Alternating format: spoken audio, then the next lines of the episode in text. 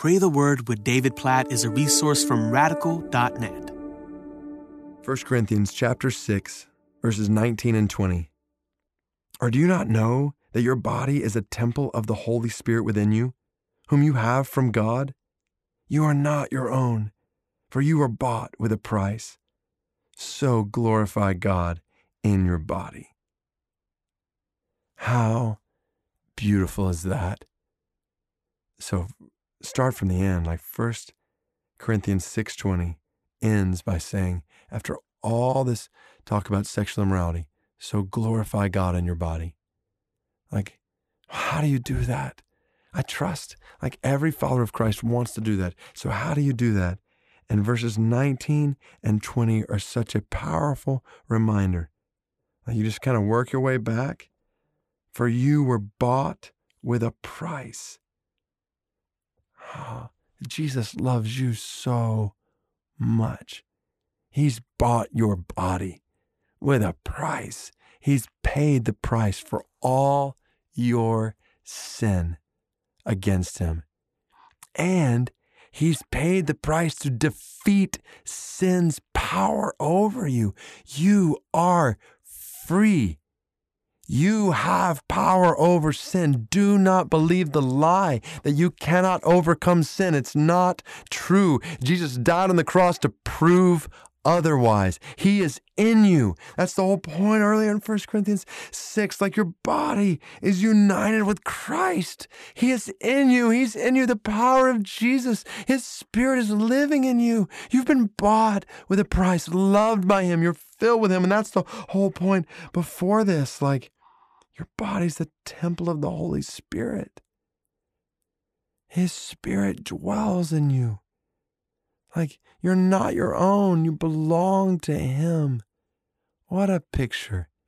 Like filled with the Spirit of God. This is you. This is me. All who are in Christ, filled with the Spirit of God, loved by the Son of God. So give glory to God with your body. Like, just soak that in in a fresh way right now. Like wherever you are, if you're walking, running, driving, sitting somewhere, wh- wh- wherever you are, just stop and soak this in. Your body right now is a temple of the Holy Spirit of God. You belong to God. You're His. He is yours. He loves you so much. He has bought you with a price. He has given His life to save you and give you new life. So, God, help us to glorify you with our bodies. Help us to glorify you with our thoughts. Help us to glorify you with our desires. Help us to glorify you with our actions. Help us to glorify you in our relationships. Help us to glorify you in the moments when we are with others. And help us to glorify you in the moments when we are alone. But we're not really alone. We're never really alone. That's kind of the point, isn't it? You're always with us. We're never alone. Your spirit is always with us. The members of our body are always united with Jesus. Whatever we do, we're involving Jesus in.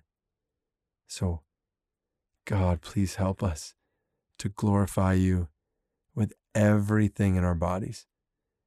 And we, we pray and we trust that as we glorify you in our bodies, that we will experience fullness, not miss out. We will experience fullness from you, which is what we long for. So may it be so, we pray. As temples of the Holy Spirit bought with a price, help us to glorify you with our bodies. In Jesus' name, amen.